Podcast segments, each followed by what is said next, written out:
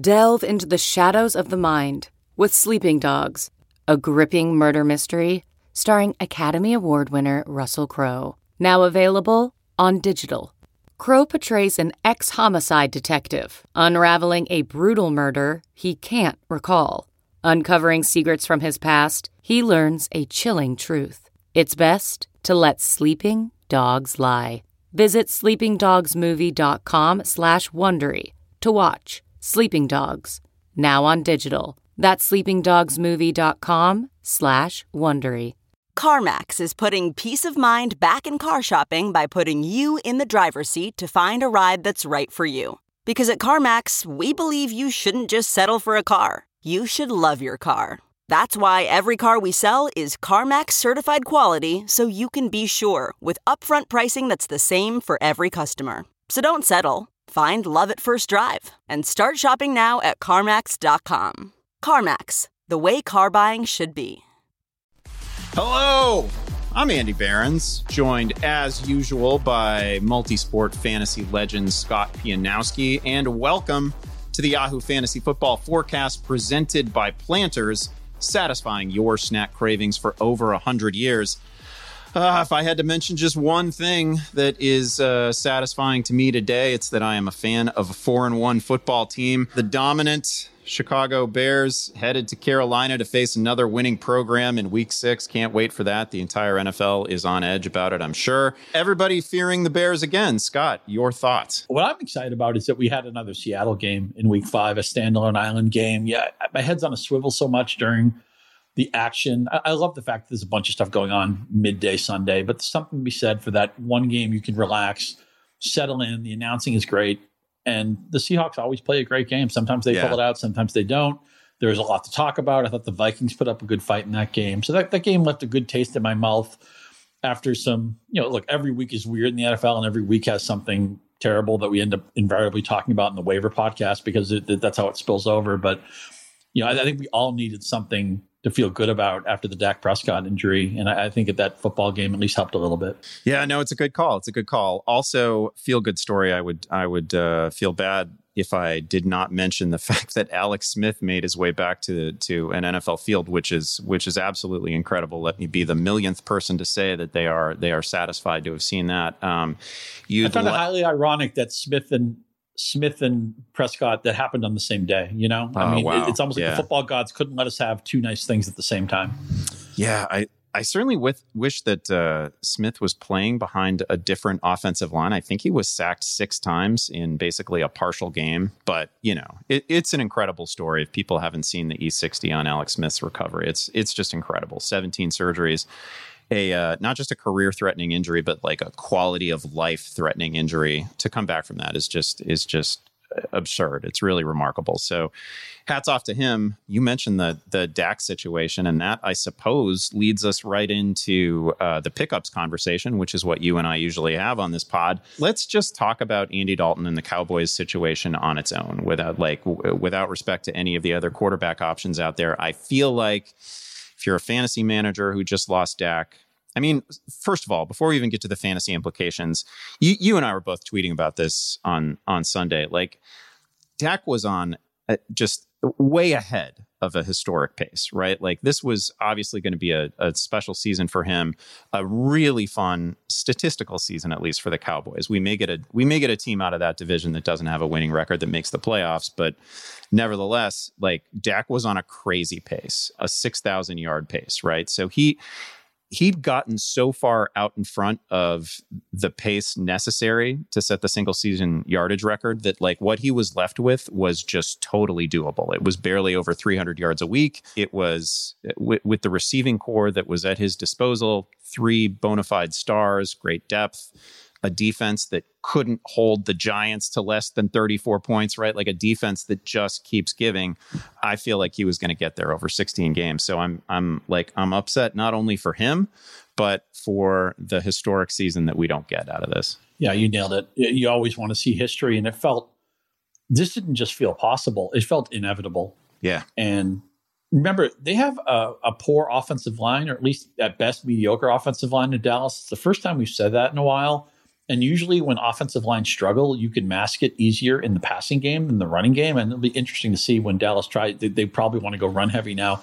I'm not sure if they can get away with it with this defense and this offensive line. And if Prescott was anywhere close to in range for this record late in the season, they might have just gone for it anyway. They play at a quick pace. Sure. They have all the all the skill talent that you'd want in the world. And so it just felt like Prescott was ready for career year. And Lamb has, we've seen the league now, you know, young receivers don't need learning curves anymore. You know, a first right. year receiver can be fantasy relevant. And I feel like we'll probably talk about a rookie receiver every day, every time we do this podcast, because there's always a, a new one popping up. And so I felt like we were going to see a unique season, you know, kind of like how the Jameis season was unique last year. I mean, the Buccaneers weren't the greatest team, but you know, he, he had a lot of long completions. He threw a lot of interceptions. You know, Prescott's a much cleaner player and, and probably a much higher quality player than than Jameis is. But um, you know, I was looking forward to watching Dallas every week and the carnival yeah. that they are. And I still think they can be an interesting team with Andy Dalton, but there's something. There's something out the window that we lost. And, uh, you know, it's, it's just sad as a as a fan of the game to see that, you know, lost to history. Yeah, I, I fully agree with all that. One of the senses that you had so far this season was that you were obviously never you're never fully out of a game with Dak at the controls of that offense. And there are going to be times that the Cowboys are, in fact, out of the game with Andy Dalton at the controls of the offense. There is a, uh, you know, there's there's a very real difference between these two guys, uh, both uh, fantasy wise and in reality. There's obviously, you, you know, should go without saying that you're not going to get the numbers from Andy Dalton. I think anyway. Maybe you disagree. You're not going to. I, I don't think you're going to get the numbers from Andy Dalton that you would have gotten from Dak Prescott in a healthy season. There's a rushing component to Dak's game that is obviously not there with Dalton. Um, Dalton has uh, uh, long stretches in which he can just be a, a drive killer, right? Like there's there's just going to be a dozen more head scratching throws from Andy Dalton than you would normally see from Dak Prescott. That said, Andy Dalton has also been a four thousand yard quarterback a couple of times. He's you know, he's been in some great situations. Like he's, you know, he's had Marvin Jones and A J Green at their best, and he's produced in those years. He has a thirty-three touchdown season on the resume. He's not, he's not too old, right? He's in his early thirties. I think he's probably the, the priority for anybody who just lost, lost Dak Prescott. I think he's probably the waiver priority. And he's got a great stretch of games ahead, too, is the other thing. He's got Arizona coming up, then it's Washington, then it's Philly. These are all exploitable matchups. His team is going to need them to get to thirty-five points if they're going to ever win a game. So I, I don't know, like, how aggressive are you going to be with Andy Dalton? I, I feel like he's at least in a situation where it, it's super flex leagues. I'm I'm going to I'm going to place competitive bids on him just because I don't want somebody lucking into Andy Dalton for less than like fifty dollars. I'm in one super flex league where I have Prescott and I feel like I need a two handed shove that I need Dalton on that team. Of course, you know, most leagues aren't super flex, but in that format, I think you have to be aggressive. I think it's important to recognize, I mean, you started off with the obvious statement that Dalton is not Prescott and nobody is foolish enough to believe that. But Dallas has a better backup situation than most teams. They're getting an experienced player, but who's still young enough to have some upside. He's been to Pro Bowls before. You mentioned the yeah. thirty-three touchdown season. So I think, you know, I used to do something kind of half joking. I used to have a thing I used to call P B I, which was the P and L backup index. And it was an unscientific number from one to one hundred. Or I guess zero to one hundred, that what percentage of an offense's efficiency would be retained if the backup quarterback had to play.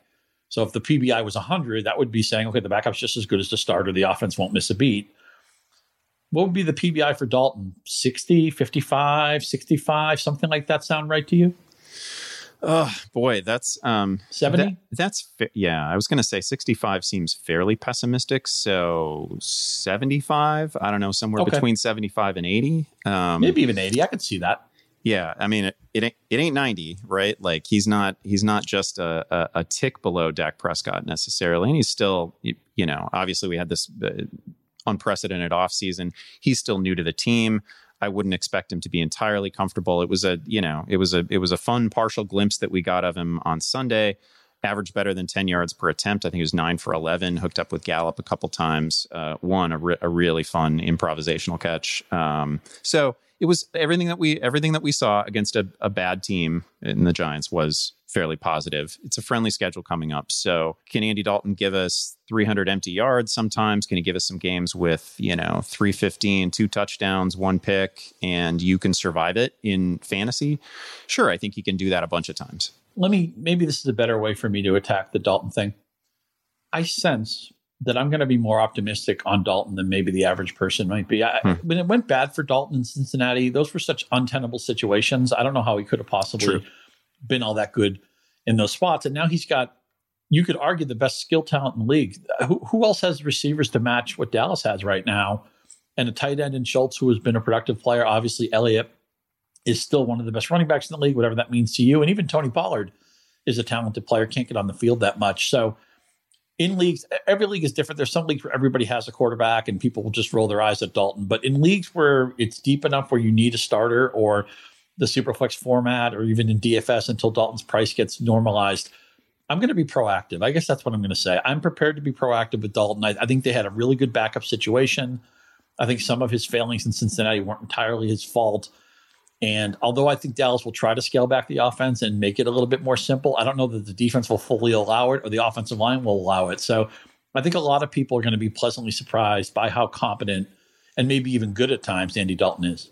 Yeah, I, I think you're right. And I want to under, underscore this. Um, I think you're absolutely right that if you're in a super flex league and, and you have a, a desperate need, either you were the you were the guy who just lost Dak, or you've got, you know, bye week hell coming up. I, I think this is a I think this is pretty close to an all in situation, because it is an absolutely ripe scenario for fantasy purposes. Right. You've got a, you've got a, just a bunch of yards after catch specialists there, too. Like both of the both of the backs are are pretty talented receivers. CeeDee Lamb is a star. Um, obviously, Gallup and Cooper are great. So there's there's not a better situation in, in which a quarterback could possibly land. And they're not fixing that defense this year. I just yep. don't see how that's possible. So there may be weeks where they want to play it close to the vest, and they're they're down twenty to three, and they have to yeah. go up tempo, or they have to junk the running game in the second half. Yeah, that's the thing. They can they can want to be as run heavy as possible, but it's not it's not really gonna. The defense is gonna laugh at that. The defense is gonna is gonna sneer at that, and they're just gonna have to throw in second halves of games. Beyond Dalton, some of the some of the quarterbacks who, you know,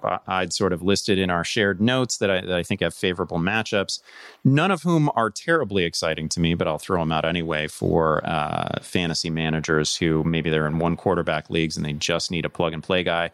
Kirk Cousins gets Atlanta. We can probably find a way to talk about Atlanta's situation a little bit later, but it's obviously a bad defense. It's a poor pass defense. They just cleaned house. Dan Quinn is out. Morrison is the as the interim head coach. Franchise uh, essentially shaking the Etch-a-Sketch and starting over. So it's a good spot for Cousins. Ryan Fitzpatrick is coming off a game that I certainly did not see coming. Like, maybe we should think of Fitz as someone who, when it seems like there's just no way he's going to blow up, that is absolutely when he's going to blow up. So they took it to the Niners, and he's got a matchup in this in this reshuffled schedule coming up with the New York Jets in the week ahead. So that's obviously friendly. And then my guy, Nick Foles, travels to Carolina. Again, it's not a it, like Carolina has been um, stubbornly and annoyingly not the sieve of a defense that we thought they would be. Uh, so that's a uh, that's a bit of a concern for anybody who have who has to tie themselves to Foles this week. But I think I will in uh, in, in a twenty teamer. So I I'm starting Nick Foles. It doesn't mean that other people have to. Yeah, you listed them in the order that I would prefer them. Cousins has the best talent to drag him somewhere. I mean, even yeah. if he doesn't necessarily play well, maybe Thielen makes a play, maybe Jefferson makes a play.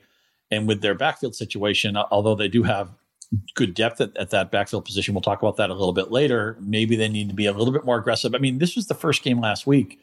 In a game that they controlled largely against Seattle, they threw thirty-nine passes. They haven't thrown thirty passes in a game all year. Oh, yeah. So at least they're finally starting to unbutton things. The Jefferson emergence, I know he wasn't great in week five, but that really changes the complexion of this offense. And did you see Atlanta? They were like a police escort on that D J Moore touchdown. Like they didn't, didn't want no part of him. Just right this way, sir. Um, what a! It, I mean, obviously they need to clean house there. And I, I feel sorry for Dan Quinn, but that situation. What what a bad football team. I feel embarrassed that I picked Atlanta a couple of times this year, including in that game. But so I'd go with Cousins first. I feel like I'm never surprised when Fitzpatrick does anything. He's almost like a knuckleball pitcher. He can yes. throw a three hit oh. shutout. I'm like, oh yeah. Perfect. Okay. Or he could have lost seven runs in the second inning. I'm like, yeah, okay. Yeah. I get it. Um, but the Jets, what have they stopped? You know, who have they not made look great this year? They're oh and five. They haven't covered all season. We know Gase is basically playing out the string as his tenure. And so you would think Fitzpatrick is in a good spot. I, I wonder, I'm curious when they switch to Tua. I mean, he's on a rookie contract. They like Fitzpatrick as a mentor. I, I think he'll be an engaged backup when they eventually make the change, unlike some quarterbacks who, you know, just don't want to talk to the other quarterback on the roster. But what Mike Gesicki was saying, Fitzpatrick was his favorite teammate of all time or something like that today. Just how much oh, fun he loves sure. playing with that guy. But uh, the Jets make everything, make magic happen. So unfortunately, I don't know how long Fitzpatrick, if, if your pickup is slightly tied to, I need this guy for a few weeks, it gets a little tricky because Cousins doesn't have a game next week, the week after next. And then, you know, Fitzpatrick, I just don't know how long he'll start. The, the Chargers and the Rams may not be the greatest matchups for him, but I, I certainly like him as a one-week rental. You, you know, with Foles, I, I don't know what to do with Foles. I mean, I, I'm glad that we don't have to watch Trubisky anymore. I, I think we all know that the Bears are a, a four and one, a paper four and one. They could easily yeah. be one and four. At least get Allen Robinson. So we'll say that. Uh, you know, they, they seem to want Jimmy Graham to, to win the tight end touchdown title, if there is such a thing. Well, you know, we'll give you a little Graham pub later. But if you're desperate, nothing else is around, I could go for Foles, but he's uh, of the four guys we mentioned, he's certainly the one I like the least. Yeah, listen, I, I know I talked them up at the top, but not not only could the Bears be one and four, the Bears could be zero and five. Like every game that they that they seem to win um, comes down to a you know the the opponent's got a shot at the end. The opponent is either driving, they're in sight of the end zone, like a bad thing is about to happen, a buzzy rookie drops a touchdown pass, like things are happening to the Bears that uh, don't normally happen to any franchise. So I, obviously. And You mentioned that Carolina that. pass defense, top ten in just about every metric I care about. I mean, yeah. I know the teams are running on on Carolina, and so maybe the Bears will try to get Montgomery going, but teams are not throwing with much success against this young Panthers defense. I thought it would, it would be a sieve all year, and it's really been very good. I, the coaching staff, the job they've done on both sides of the ball in Carolina, I think is phenomenal. You you also hit on the what I think is the most important point with Ryan Fitzpatrick, which is that at some point the Dolphins probably need to get Tua on the field. Coming into the season, I, I, I might have thought that it would have happened by now, but some of that is just a credit to how good Fitzpatrick has been, how important he is to to that team generally.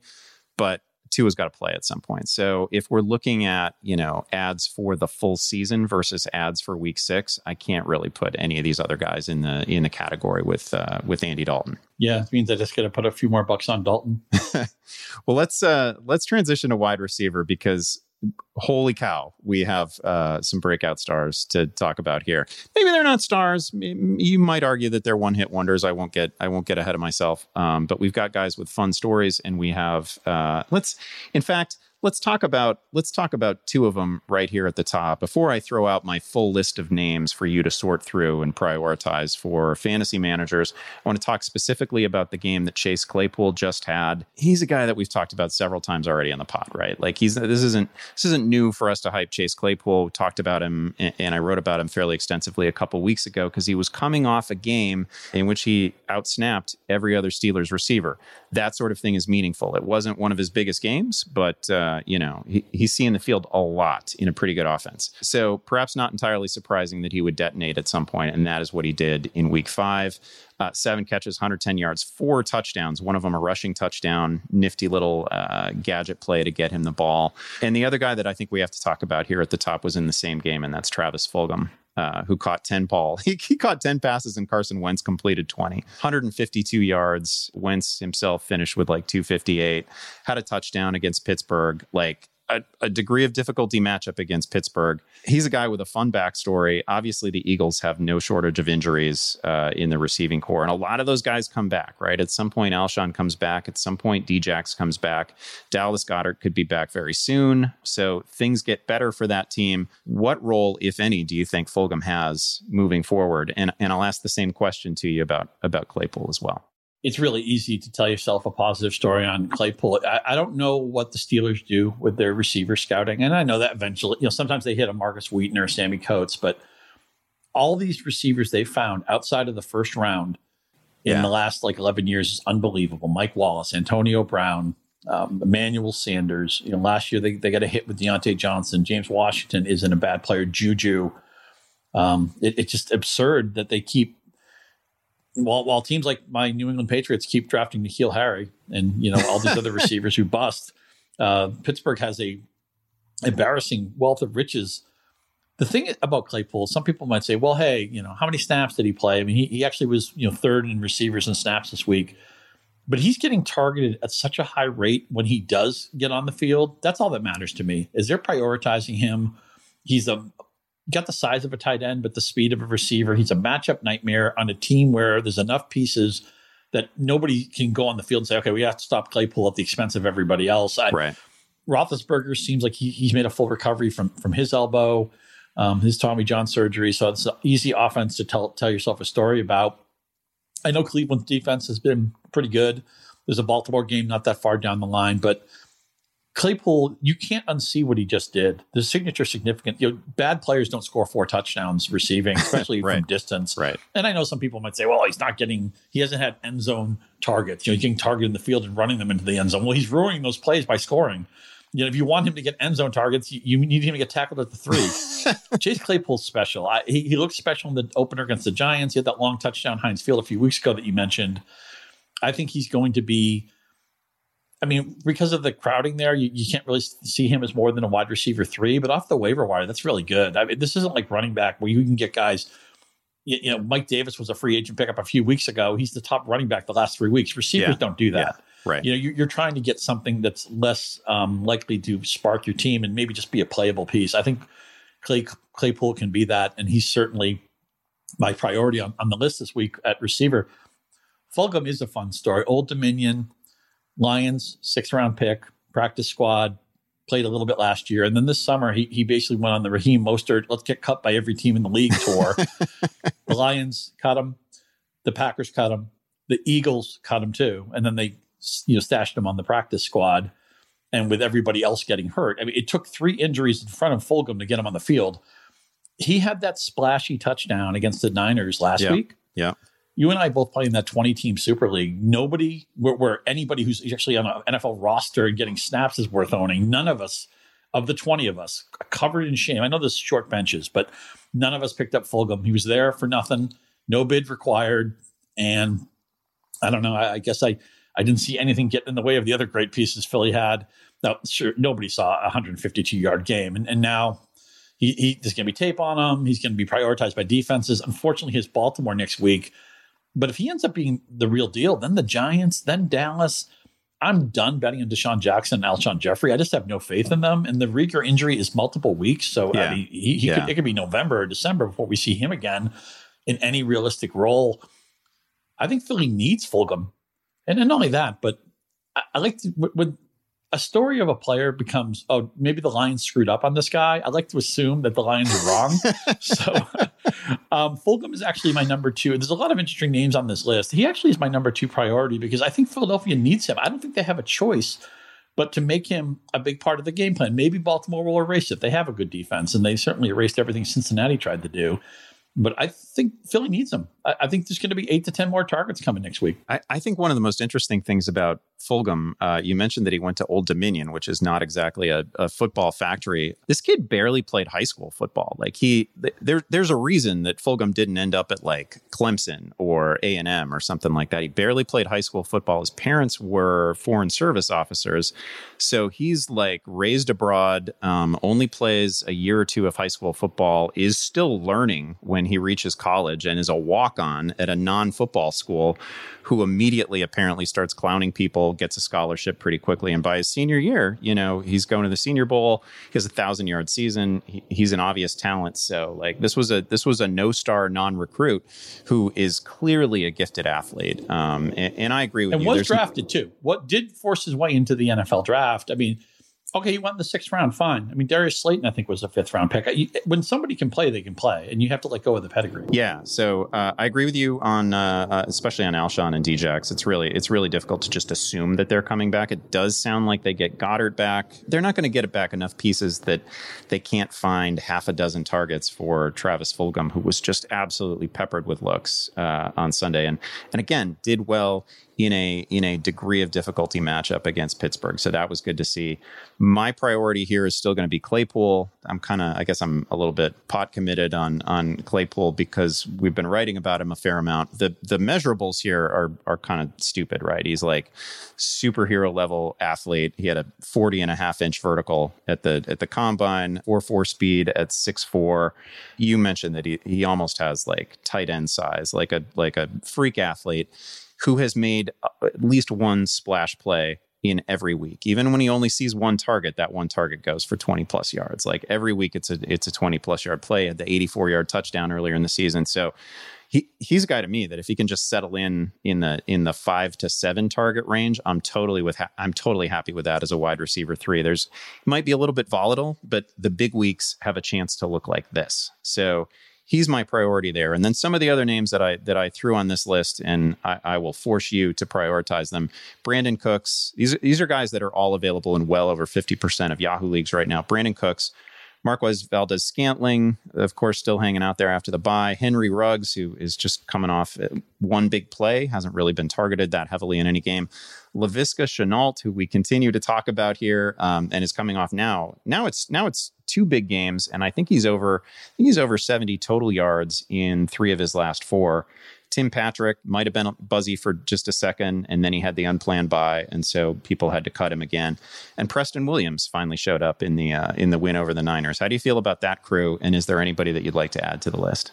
I, I don't know what to do with Cooks. He had the bagel two weeks ago, and I feel like I, I blew an opportunity. And the, a lot of the D F S community was on Cooks, not, noticing Jacksonville was just missing all sorts of talent on defense and in the secondary, but still eight for one sixty-one and a touchdown, major numbers. And just, I've been burned by Cooks a lot. He, he basically didn't show up last year. He was hurt. A lot of good teams have had Cooks and then kind of couldn't wait to get rid of him. The Saints, yeah. The Patriots, the Rams. These are some of the smartest teams in the league. And then the Rams set a record. Maybe I should let go of this fact, but it's hard for me to forget it. The Rams set a record in money eaten when they made the deal. Said, okay, like right, they're, they're right. eating like twenty to twenty-two million, something like that, just to get Brandon Cooks out of town. It kind of scares me. Now, at least we don't have Bill O'Brien to, to kind of muck things up, although, um, you know, every, everything else is the same in, in Houston. I, I feel like Cooks is not going to be consistent. Now, on the waiver wire again, I mean, even Claypool, who we endorsed, it was as a wide re- receiver three. I mean, you're, you're not going to get a superhero on the wire at receiver. It just doesn't work that way. But I'd be afraid any week I played Cooks, he could have thirteen yards. I, I guess you could say that about anybody on this list, but I, I think he's going to be the most volatile. But I have him number three anyway, because I think he's he's got the safest role of all these players.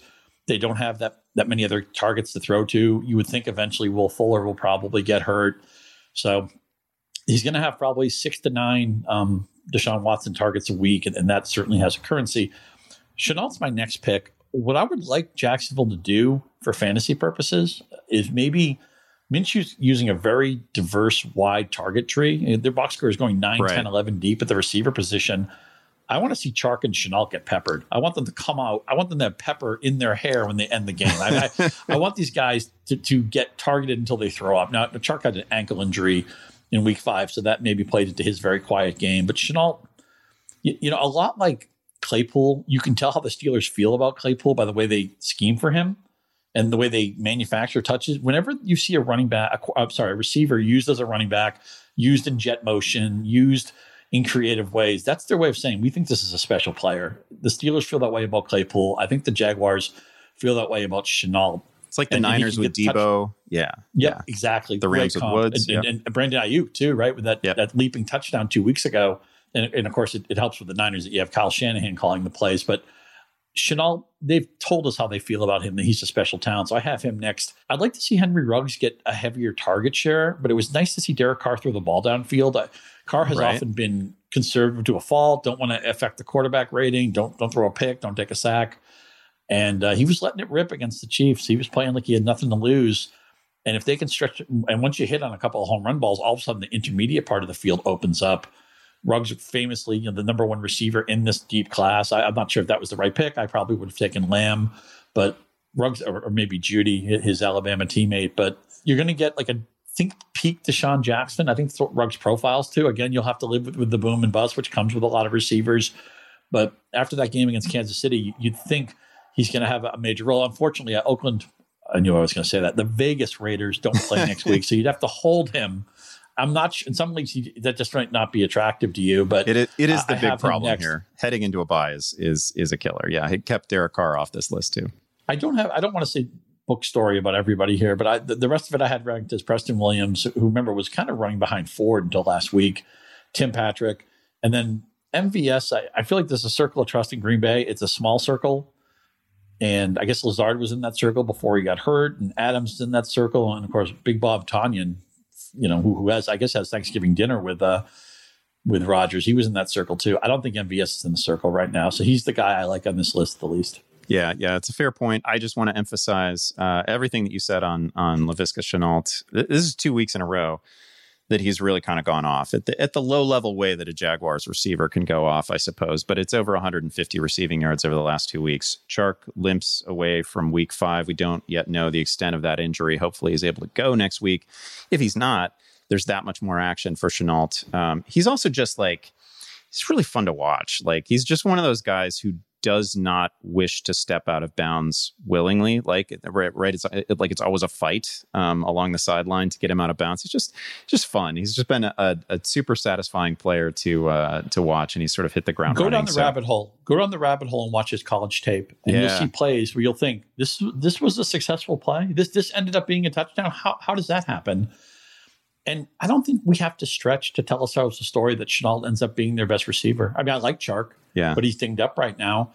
At the end of the year, we could all be saying, you know, Shenault was the guy we wanted here. I, I can I can see that where some of these other receivers, they're a better, you know, M V S is never going to be better than Davante Adams. You know, Brandon Cooks healthy, I don't think is ever better than Will Fuller healthy, but Shenault could be the most talented playmaker on the Jacksonville offense. He right now leads the team in receptions and receiving yards. So um, it's tracking that way through five weeks. Let's transition to tight end, which is honestly, it's kind of a wasteland this week. Um, this is a terrible group of names that I'm about to give you. I guess I could I guess I could throw Dallas Goedert on here too, who I think is now rostered in just under fifty percent of Yahoo leagues, but that almost feels like cheating because people are going to be very aware of him. And I, I think he's still, he's he's on I R in almost any competitive format. But Jimmy Graham, only forty percent rostered right now. He is just getting, I mean, we saw the one-handed catch on Thursday night in uh, uh, really the game of the week. Who didn't love Foles versus Brady? Saw the one-handed touchdown. This is, I mean, he's getting targeted in the end zone a lot. Trey Burton has now given us a couple of useful weeks in a row. Maybe not.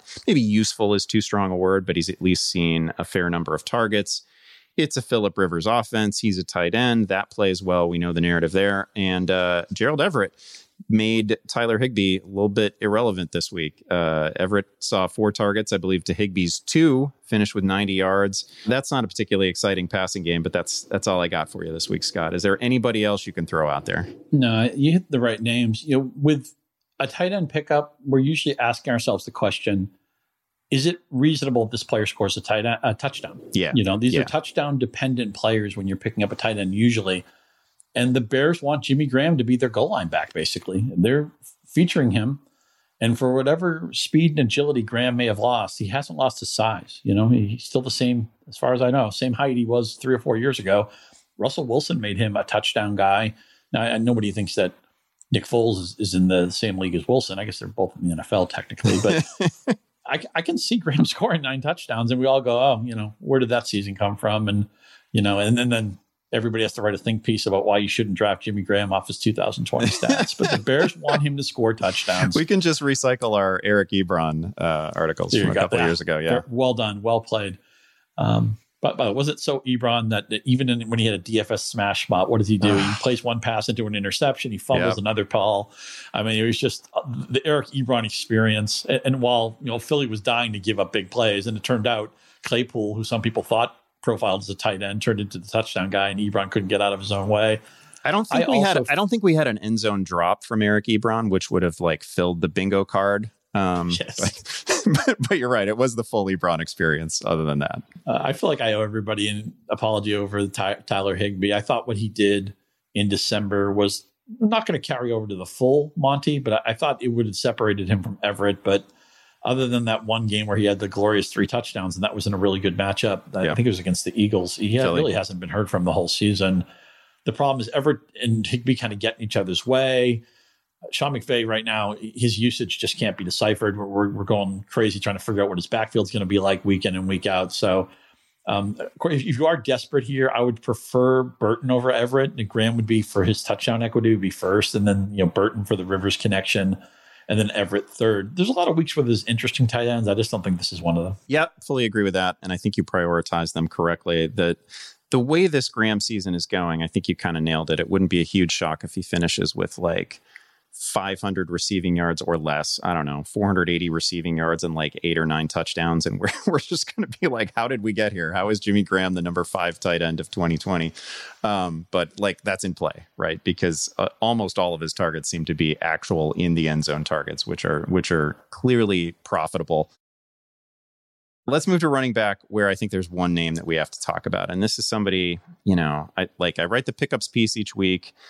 Every week, I've been putting Alexander Mattison in sort of the other running backs to consider category, right? Because you're not going to profile Alexander Mattison every week. Um, I, I think people know he's really good. Uh, he was he was pretty fantastic last year in limited duty.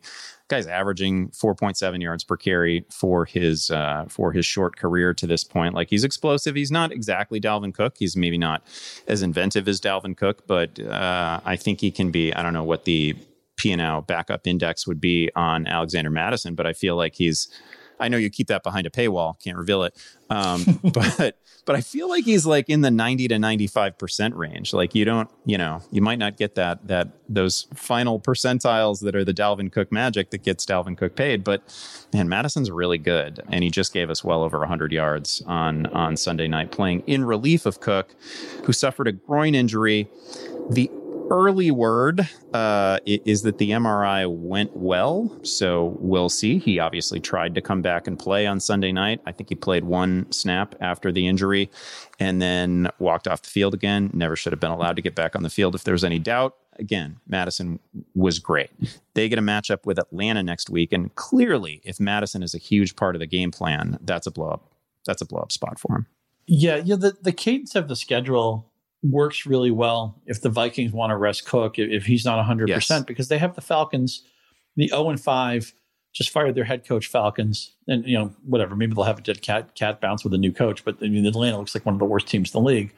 And then they get the bye week.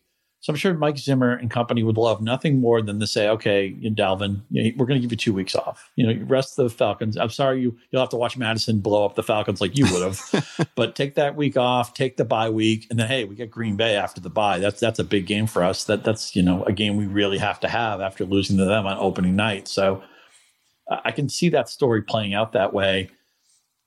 Uh, you mentioned also uh, – the P and L backup index being behind a paywall. I, I got to talk to Harmon and see what he's charging for reception perception and, uh, you know, some of the pricing options. And oh, if you guys could package what, the P B I and reception perception, I think, I think that's fantasy gold right there, actually. Yeah. Yeah. I've seen some other people be successful with like fantasy packaging and like, look, you get all these things for one low price. So uh, you should also yeah, consider I, I, P and L pass. Just throwing that out there.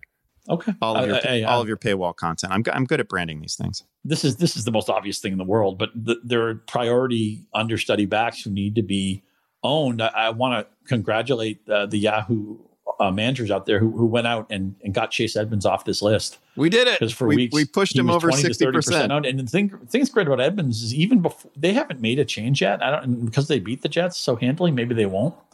But he's actually playable now in a lot of leagues. I, yeah. I was rolling with Chase Edmonds, you know, on a few teams. I have a lot of them. Some teams I didn't play him, but he's getting a role every week. He's involved in the passing game. So, okay, you can't pick up Edmonds. You know, you're going to go for Madison. You know, Tony Pollard should be owned. I think Latavius Murray has probably started to get enough usage that he's probably owned regularly. But some of these, I still would like a backup behind James Conner in Pittsburgh. I think that makes sense. Or even like with the Monday, Tuesday games, if you can still make a pickup, sometimes just pick up like a Darrington Evans and think, okay, if there's an injury in Tennessee, maybe he'd be the guy, um, th- that type of thing. You know, um, this would have helped you if you did it with the, with the Chargers. If you just picked up one of their backups on spec, you might have a starter right now. So that's just kind of fantasy one oh one. Anybody who's experienced knows how important the running back position is. And you should have at least a, two or three lottery tickets if you have the room for it. You know, you should have these guys stashed away. So hopefully Madison was already on a lot of your rosters already. Yeah, a couple other names that I think are at least worth mentioning here. Rex Burkhead dropped in a bunch of leagues, understandably so. Um, you know, when a team gets an unexpected buy, right, fantasy managers have to pivot. Uh, so Burkhead now available in about sixty percent of Yahoo leagues. It's pretty clear that he still has a role. Sony Michel obviously out. Damian Harris is going to see a lot of run, particularly when it's positive game script for the Patriots, but Rex Burkhead is a much more flexible player. They obviously feel comfortable with him as a receiver as well. So I like I think his role just doesn't go away, and there's gonna there's gonna be some weeks where it's probably pretty substantial. So he can be picked up uh, in a whole bunch of leagues. And then I don't like, this is one of those things where I'm going to list it, but I don't think I'm actually going to make any claims for J D McKissick. I can imagine in a very deep, full P P R format, you know, like, but Washington quarterbacks have really been, have really been heated up, and that, that, that offensive line has not been great. And again, we we have to worry a little bit about Alex Smith or whoever playing behind that offensive line. But they've they've been throwing a lot of uh, like a lot of stuff in the screen game to to help take pressure off the quarterback a little bit. And McKissick is getting a lot of catches out of that, so he's been kind of a thing, a little bit of a thing. Uh, if you could if you could throw his numbers into Antonio Gibson's output, I would really appreciate it, because I could I could use the full workload from Gibson, but we're not getting it. Yeah, I, I wonder at what point does Gibson get the full bug in Washington? I, I thought maybe that liftoff had started, the ascent had started last week with a little bit of an uptick in usage, but then it came crashing down. I'm nervous with Burkhead only because the Patriots have so many options, and they're the yeah. classic sixteen-week, sixteen game plans, and it's sometimes it's hard to see them coming ahead of time. These are obviously uh, there's not a lot of upside with with these secondary options you're mentioning, and things would need to fall right. I want to mention one other name. He's fifteen percent owned in Yahoo. The Packers made Jamal Williams a big oh, part call. of their week four game plan. And he's actually, if, if you're in a really deep league and you're just looking to get, you know, five to eight points from a flex spot, we talked about that twenty teamer we're in. Some of you are probably in twelve, fourteen, sixteen team leagues. We're in an unusual season where bye weeks can come when you don't even expect them, right? Right. you don't right. even know if the full schedule is ever going to be played. So I can see myself needing Williams was just dropped in a lot of leagues because he was, certainly wasn't good enough to be held through a bye in almost any format. So he's a guy who I think is going to have, you know, he's not Aaron Jones, but Aaron Rodgers is playing out of his mind, and they like Williams. And to the point that I don't understand why they took a running back in the second round of the draft when they already had two running backs they really liked. But I want a piece of the Packers offense. They seem to like Williams as like the, it's like a sixty-five thirty-five or seventy thirty or eighty twenty split, whatever it is, something like that. Williams will get touches every week. And if Jones were to get hurt, Williams is a featured back on a top five offense. So uh, when I talked about the importance of the understudy backs, just make sure Jamal Williams is somewhere on that list. That's a good call. Uh, a very good call, actually. And, and it's, you're right. It's a, it's a, if you're just looking for ways to get a, a, a free and easy share of an offense that is clearly going to be here to stay all year, that's a great way to do it. Before we wrap this up, let's let's try a new thing. Let's talk about uh, let's talk about a player that each of us are willing to cut bait on right now. Like, we're done. Don't normally do this, but I think it's, you know, obviously if if we're going to talk about dozens of potential fantasy ads somewhere down the line, you're going to have to cut someone because you probably don't have a twenty person bench, right? So I don't know, who's a brand name player that you're willing to get rid of this week, Scott? Yeah, I wish we'd done this a couple of weeks ago because it would have carried more juice. But I don't think there's anything left in the A J Green tank. He, apparently he wants out of Cincinnati, and, you know, I don't know who they're going to get. He's, he's had three receiving yards the last two weeks, six targets, yeah. got dinged up supposedly in that Baltimore game. He's been actively dropped in the last twenty-four hours in Yahoo format. So I think people are getting ready for those midweek bids, but um, his days of relevance are over. And I also said, I said some nice things about Russell Gage earlier in the season. I actually called his hundred yard game in week one, but I've gone back to the Gage well a few times since then. Games that Julio hasn't played, games that Ridley has been questionable.